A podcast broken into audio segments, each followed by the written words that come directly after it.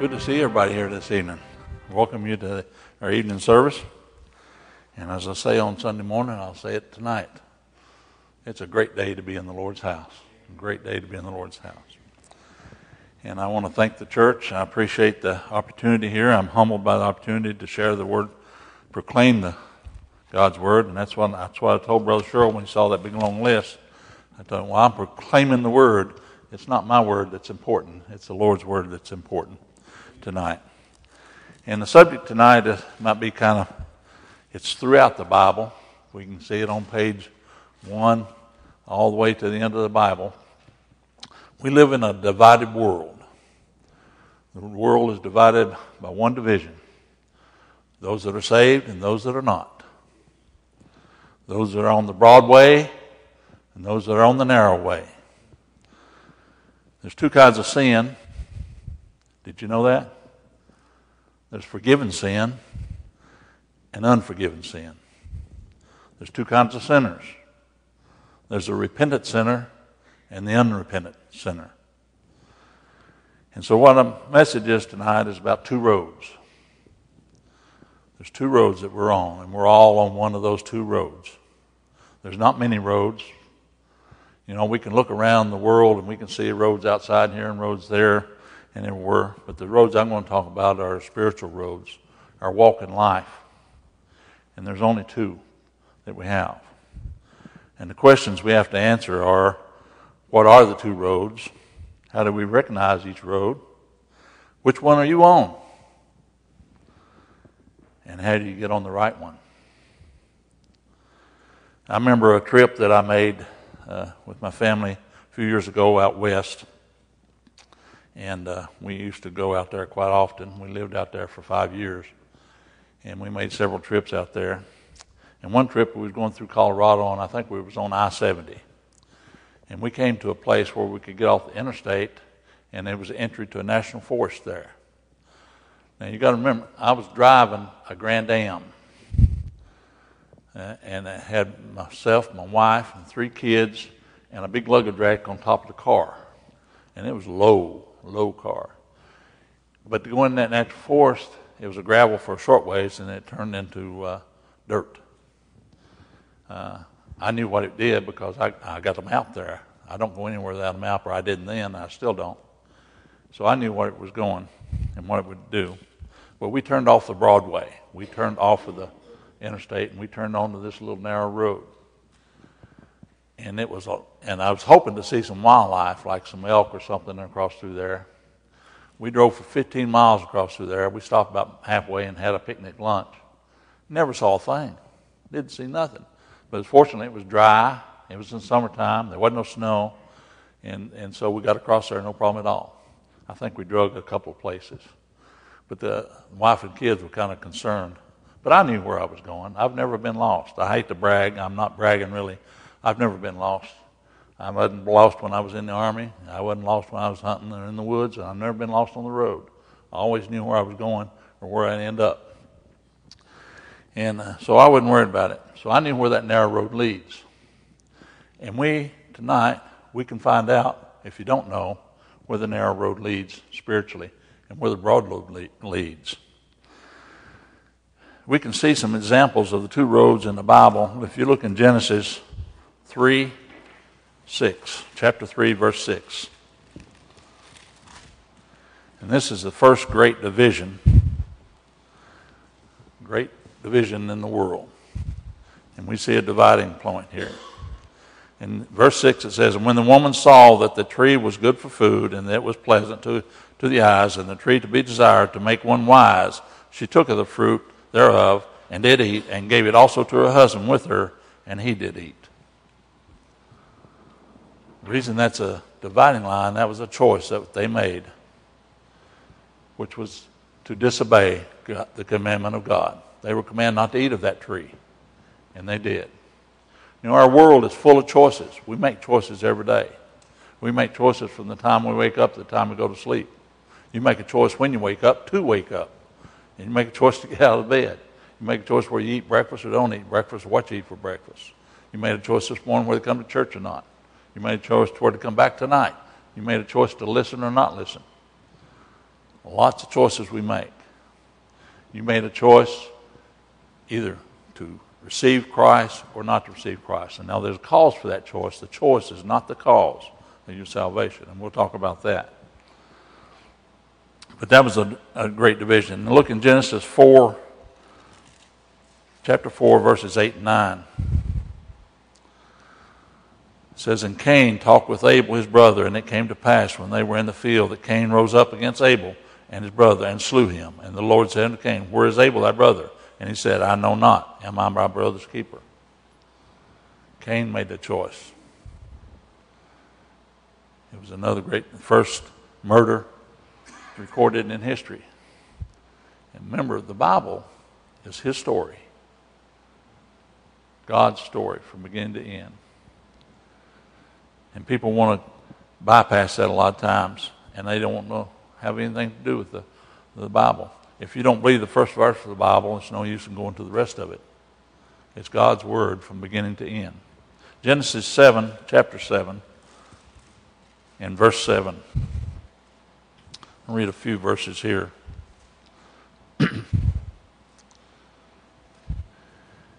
verse 7 it says, And Noah went in, his sons and his wife, and his sons' wives with him, into the ark, because the waters of the flood. And verse 21, I'm going to skip down here, and says, And all flesh died that moved upon the earth, both of the fowl and the cattle and the beasts and every creeping thing that creepeth upon the earth, and every man. So there was two people, two choices there. One, Noah and his family, they chose to go in the ark because they had they believed God and they obeyed Him. Noah preached for uh, over a hundred years to the people around him.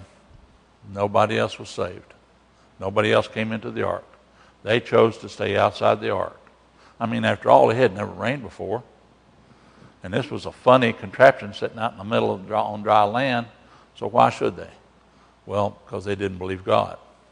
They had turned from God. That's how corrupt the world had gotten. They were not interested in what God said. They were not interested in obeying Him. They were not seeking God.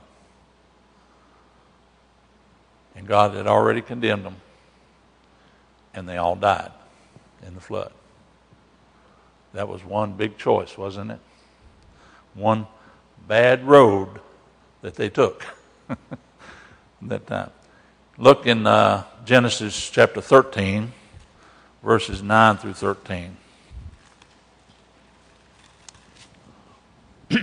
I'm just giving you examples right now, and we're going to talk about those points I was talking about as we get down to them. This is Abraham and Lot.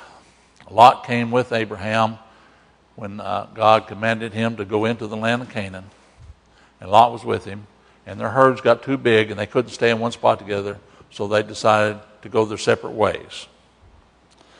And this is Abraham speaking to Lot Is not the whole land before thee? Separate thyself, I pray thee, from me. If thou wilt take the left hand, I will go to the right hand. If thou wilt depart into the right hand, I will go to the left hand. And Lot lifted up his eyes, and behold, the plain of Jordan, that it was well watered everywhere, before the Lord destroyed Sodom and Gomorrah, before he destroyed them, even as the garden of the Lord, like the land of Egypt, as thou comest into Zoar. Then Lot chose him all the plains of Jordan, and Lot journeyed east and they separated themselves from one to the other. And Abraham dwelt in the land of Canaan, and Lot dwelt in the cities of the plain, and pitched his tent toward Sodom. And then verse 13. But the men of Sodom were wicked and sinners before the Lord exceedingly. And we know the rest of the story already. I don't have to give you the Paul Harvey version of it. God destroyed them, and Lot had to flee that city. And that was a bad road he took. It looked good. And sometimes in life, we can see, down through life, we can see, well, this road looks good and that doesn't look good. I remember in Colorado, my wife and sons didn't think that road looked too good, and it didn't look too good. But it came out all right. We came out onto a good, good blacktop road and ended up where we were going. So it ended up good. But sometimes we think the road looks good. Lot said, a green plain, lots of grass, lots of, well, that's a good place to go. But he hadn't, he didn't know what was going to happen, of course.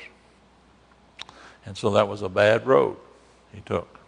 It ended up being bad physically, worldly, and spiritually for him. then we look, uh, let's look in Exodus. I promise you, I'll get out of the Old Testament here in a little bit, but they've got some. I had to narrow these examples down because we could have went example after example after example through just about every chapter in the book of the Bible. And so, but look in Exodus chapter 2, and we talk about Moses in Egypt.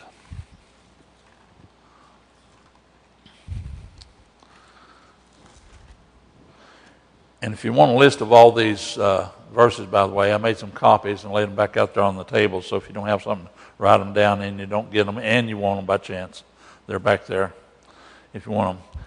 Verse 11 it says, And it came to pass in those days when Moses was grown that he went out unto his brethren and looked on the burdens, and he spied an Egyptian smiting a Hebrew, one of his brethren. Now, Moses was about 40 years old this time. He had lived in the house of Pharaoh for 40 years, had grown up there, and was trained there, but he knew that he was a Hebrew. Verse 12 said, He looked this way and that way, and when he saw that there was no man, he slew the Egyptian and hid him in the sand. He chose a road. He made a choice of the road. And says, when he went out the second day, second day, behold, two men of the Hebrews strove together, and he said to them, to him that did thee wrong, Wherefore smitest thou thy fellow? And he said, Who made thee a prince and a judge over us? Intendest thou to kill me as thou killest the Egyptian? And Moses feared and said, Surely this thing is known. Now we know the rest of the story there too. He fled into the wilderness. And he lived in the wilderness for 40 years, another 40 years. And then God called him to lead the children of Israel out of Egypt into the wilderness. Happened to go into the wilderness where Moses had fled to. And so there was a purpose in that. That didn't look like a very good road at all to take, to go out into the wilderness. But he chose it, and it turned out to be all according to God's plan. And it all worked out. By the way, God is sovereign. He's absolutely sovereign. He's in control of all things. And the providence God works in mysterious ways sometimes we don't see and don't understand. When Moses fled into the, to the wilderness, his main concern was to get away from Pharaoh so that Pharaoh wouldn't kill him because he had killed an Egyptian. He had no, no idea that he was fleeing to God and that God was going to call him to lead the children of Israel at that point in time. But it was in God's hand. So that narrow way led to the salvation for the whole nation of Israel for that. Then just a couple more here. Exodus 14. and this is one that everybody's familiar with. And, and uh, let's see. I'm not going to read all this. 28. Verse 23. Now, this is where the Israelites were leaving Egypt and the Egyptians pursued them. in verse 23, and said, The Egyptians pursued and went in after them to the midst of the sea. Remember, God had split the Red Sea and allowed Israel to go across on dry land. And so Pharaoh thought he would do the same thing. He chose a road. He could have turned around and went back when he seen what God had done. But God had hardened his heart, and he was determined to chase after Israel. So he chose that road. He thought it was a good road because they went across on dry land. If they could do it, I could do it. That's what he chose. But he said, went in after them to the midst of the sea, even all of Pharaoh's horses, his chariots, and his horsemen. And it came to pass that in the morning, watch, the Lord looked upon the host of the Egyptians through the pillar of fire and the cloud and troubled the host of the Egyptians and took off their chariot wheels.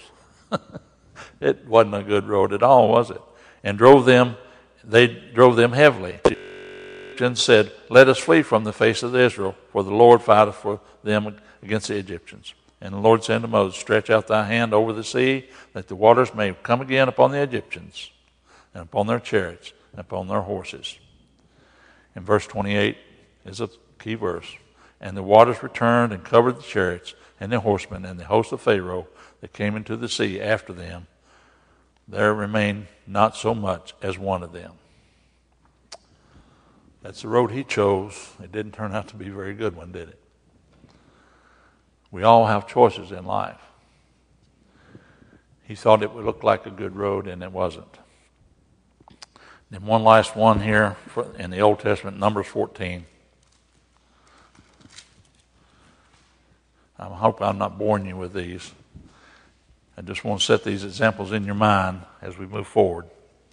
Numbers chapter 14, verse 4.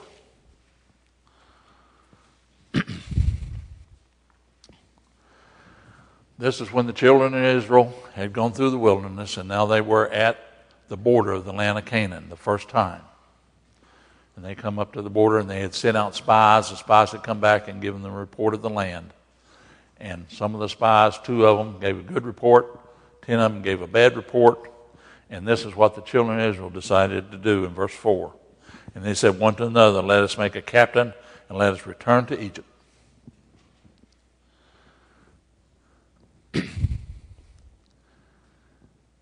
What was the result of that? Verse 11.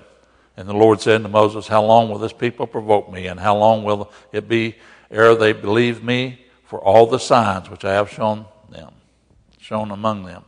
I will smite them with the pestilence and disinherit them, and will make thee a greater nation and mightier than thee. And Moses interceded, and the God, and Lord listened, and and what he decided to do was in verse 20. And the Lord said, I have pardoned according to thy word. Moses had asked him to do that. He says, But truly as I live, all the earth shall be filled with the glory of the Lord. Because all of these men which have seen my glory and my miracles, which I did in Egypt and in the wilderness, have tempted me now these ten times, and have not hearkened to my voice. Surely they shall not see the land which I swear unto them, their fathers, neither shall they, any of them that provoke me, see it. The only two men that were of warring age, 20 years and older, were Caleb and Joshua that lived through the, and what God did, send them back out into the wilderness for another 40 years. At this time, Moses was 80 some years old. And uh, when they finished, the, finished it at the end, he was 120. He lived but he died and didn't go over Jordan. Only two men above 20 years old were Caleb and Joshua. But that was the road they chose. It looked like a good one to them at that time. They didn't want to go up and fight the giants, but they didn't have faith. They lacked faith. So they chose a road of faithless fall, uh, uh, against God. They murmured against God, and so they lacked the faith. So sometimes the road we choose is because of a lack of faith. And the Bible tells us without faith, it is impossible to please God. In the New Testament, I won't have as many, just a few of them I want to cover. And look in John chapter 13, verses 34 and 35.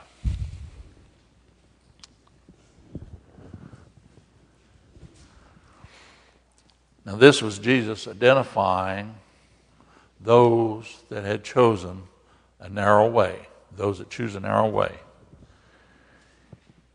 And Jesus said to his disciples, A new commandment I give unto you, that you love one another as I have loved you, that you also love one another. By this shall all men know that you are my disciples, if you love one another. That identifies them those that have followed Jesus, that are following the narrow way. The narrow way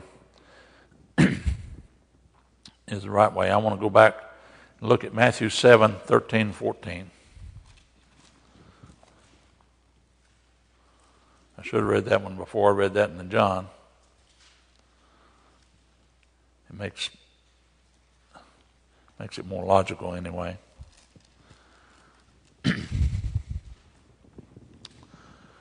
This is Jesus speaking. He says, Enter ye in at the strait gate. For wide is the gate, and broad is the way that leadeth to destruction, and many there be which go in thereat. Because strait is the gate, and narrow is the way which leadeth unto life, and few there be that find it.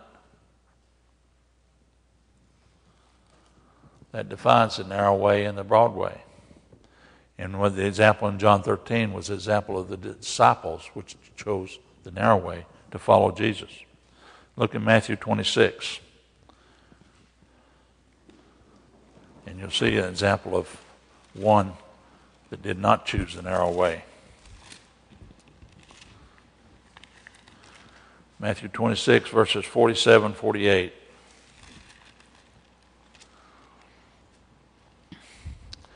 And this is a betrayal of Jesus, of Jesus by Judas. And while he yet spake, lo, Judas, one of the twelve, came, and with him a great multitude with swords and staves from the chief priests and elders of the people. Now he that betrayed him gave them a sign, saying, When whosoever, rather, I shall kiss, then the same he hold him, hold him fast. And we know the rest of the story there. Judas ended up hanging himself for 30 pieces of silver. He made this betrayal. He thought it looked like a good road. Got him some money. Didn't turn out so well, did it? Look in Luke 18.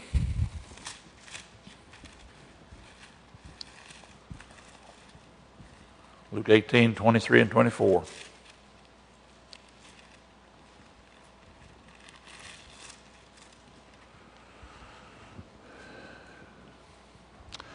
This is Jesus conversing with the rich young ruler.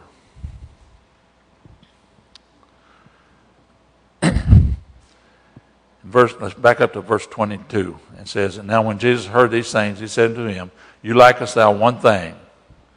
Sherrill preached on this not too long ago. Sell all that thou hast and distribute unto the poor. Thou shalt have treasure in heaven, and come follow me. And this was his response. The young ruler said, And when he heard this, he was very sorrowful, for he was very rich.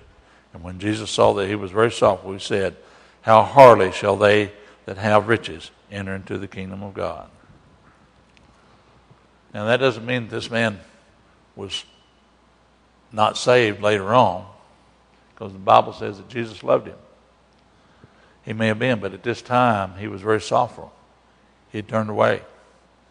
At least for the time being, he had chosen the wrong road. Keep in mind that we're all born, as Brother Moore said this way this morning, on the wrong road. We're all born sinners. And we're on the wrong road. At some point in life, we have to, if we want to get on the right road, there's only one way to do it. And I'm going to talk about that when we get that far. Let's look in Luke 16. Back up a couple pages. Luke 16, verses 19 through 23. There was a certain rich man which was clothed in purple and fine linen and fared sumptuously every day. And there was a certain beggar named Lazarus which laid at his gate full of sores. And desiring to be fed with the crumbs which fell from the rich man's table, moreover, the dogs came and licked his sores. And it came to pass that the beggar died and was carried by the angels into Abraham's bosom. And the rich man also died and was buried. And this is Jesus speaking, by the way. In case you don't believe in hell, you don't believe what happens to people, that some people go to hell. And Jesus says, And in hell he lifted up his eyes, being in torment, and seeth Abraham afar off, and Lazarus in his bosom. And he cried and said, Father Abraham, have mercy on me, and send Lazarus that he may dip his finger in water and cool my tongue, for I am tormented in this flame. Of course, we, most of us know the rest of the story there too. Abram said, There's a great gulf, and it cannot happen. And it did not happen. But the rich man chose his path in life, and Lazarus chose his. Lazarus obviously was a narrow way because he lay in sores at the rich man's gate. The rich man lived a great life, but he ended up in hell the broad way and the narrow way. there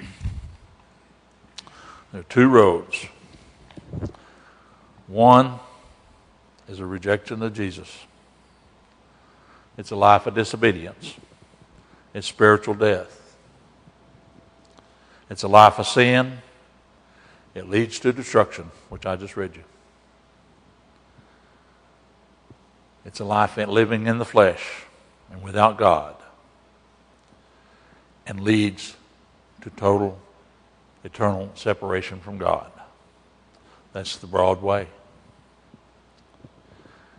which is the second death. Look at Matthew 7 26, 27.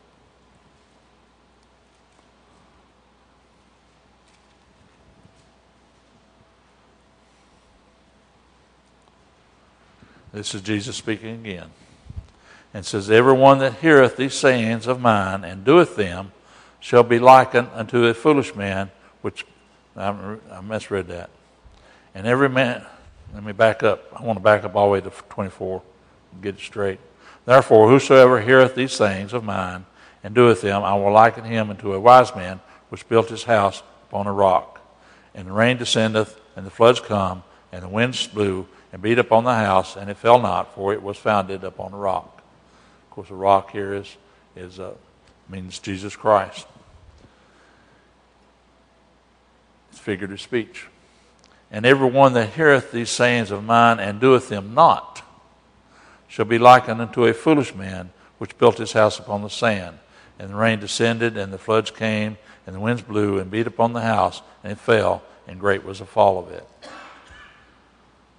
The first part, those that hear and do the Word of God, is choosing the narrow way. And the foolish man that built his house upon the sand was choosing the narrow, the, fa- the broad road. The second road is a life of service to God, obedience to His Word, your sins being forgiven, life of faith, loving one another, loving God, being filled with God's love and grace, being born again. We heard about that this morning. I appreciated Brother Moore's message this morning. It was really a good message. Born again, saved by the blood of Jesus, eternal life with Him. It's a spiritual life. Look at 1 Corinthians 2 9. It gives us a glimpse of what that life is.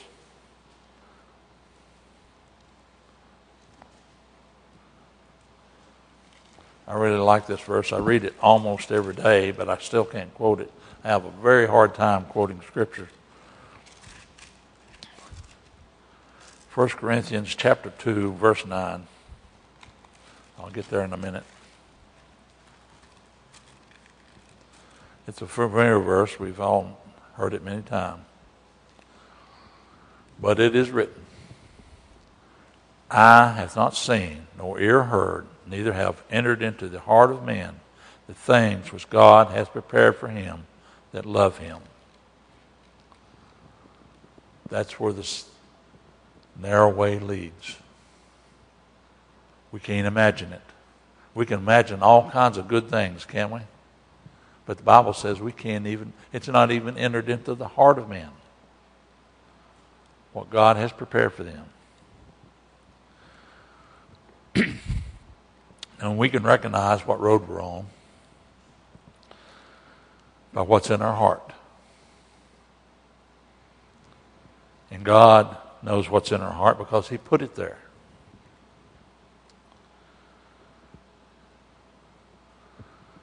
He said, If you are my disciples, you love one another. How can you love one another? Because He puts that love in your heart. Look at Matthew 7 15, 20.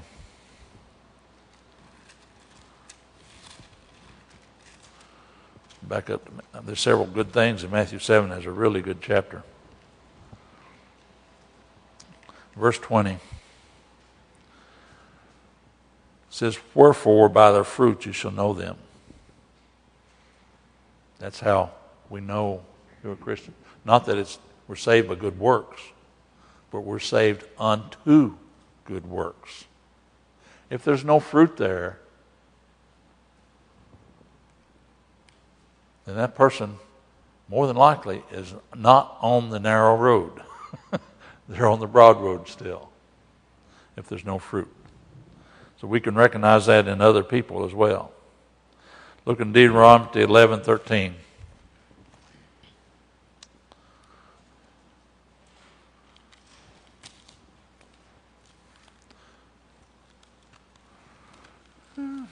You have time to turn to them because I have time to turn to them because I didn't write, write these down. I'm reading them out of the Bible.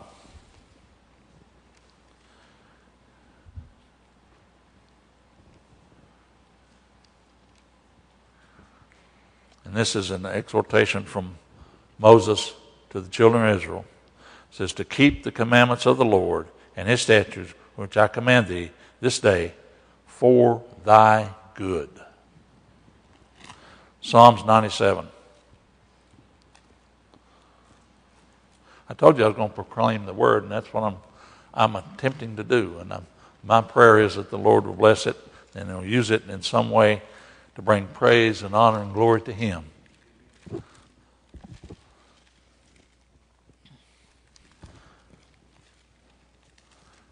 know, uh, one of the sermons that was given years ago that caused one of the greatest uh, revivals in history wasn't a very good sermon. It was kind of read, I think, what it was. But God used it in a mighty way. Sinners in the hands of an angry God. And you know who who uh, gave that sermon was Jonathan Edwards. He was my great great great great great uncle. Now I don't know of any kin to him at all, but anyway, I can claim that. Nobody can know any difference, right? So if I'm not doing too good, the Lord can still use it good. Verse 11 says, Light is shown to the righteous and gladness for the, for the upright heart. That's how we know what's in our heart. You know what's in your heart. God knows what's in your heart. I don't. Nobody else does. That's how you know if you're on the right road. Matthew 15 9.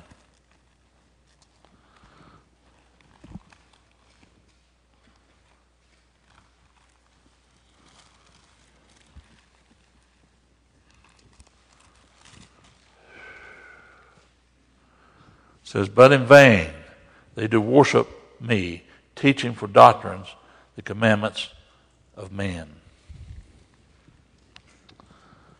That's the commandments of man, not the commandments of God, in vain.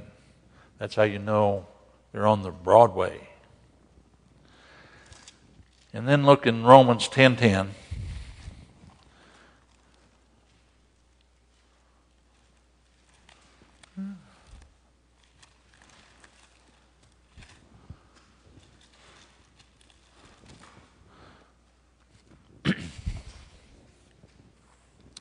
And I'm going to back this up just a little bit.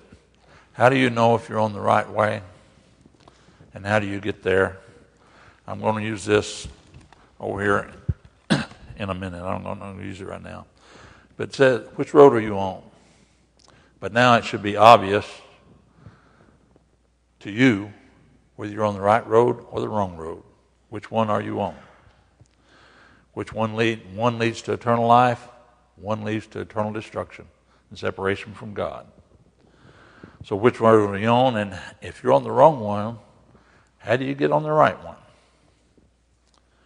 As I said before, we all start out on the wrong, wrong road. Romans 3.23, I'm not going to turn there. It was read this morning. For all have sinned and come short of the glory of God. all have sinned. That is one of the alls in the Bible that is without exception. Everyone has sinned and come short of the glory of God. So we all start at the same place. But how do we get on the right one? Well, there's only one way. It's a narrow way. There's only one way, and that is Jesus. Look in Romans 10, 8 and 9. I want to read that one before I read the other one.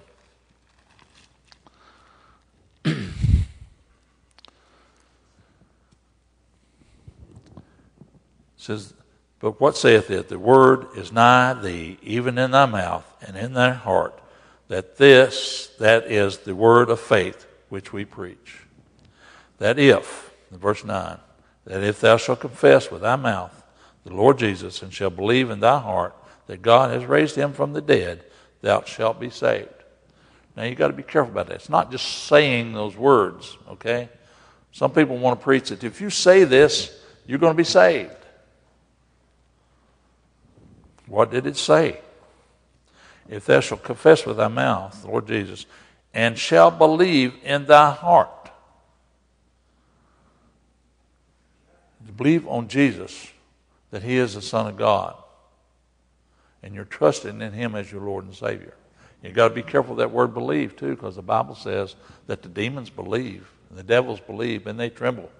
So it's not just a simple belief that he is but it's belief in what he can do for you, that he died for your sins, and he paid the price, price for your sins. That's what you got to believe. And then you trust in him that he can do what he said he can do. And he proved that by his death, burial, and resurrection. We serve a risen Savior. So that is what you're believing. And then in uh, verse 10, I want to read that one says, For with the heart man believeth unto righteousness, and with the mouth confession is made unto salvation.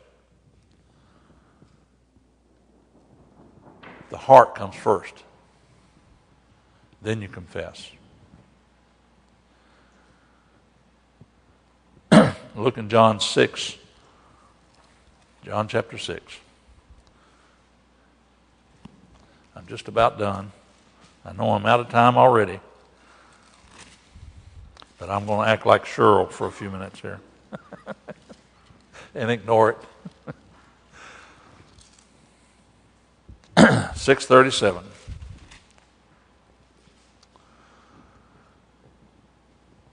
This is a great promise that we have for all of those that are chosen of God.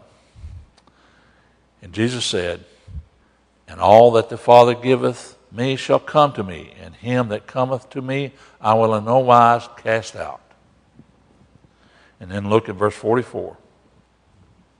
This is why it's a narrow way. No man come to me except the Father which hath sent me draw him, and I will raise him up at the last day. And then one last verse here, Ephesians 2.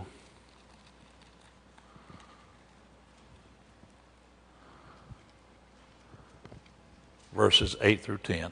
And that's a very familiar verse. This is the cause of your salvation. This is why you will make that choice. This is why you will confess. This is why you will believe. This is why you will trust. This is why you will be saved. And the only way is this cause. and the reason this is important is, John 3 3, which I won't turn to and I won't read it because it was read this morning. You should remember it. The key part of that is you must be born again. And this is the only way that you can be born again.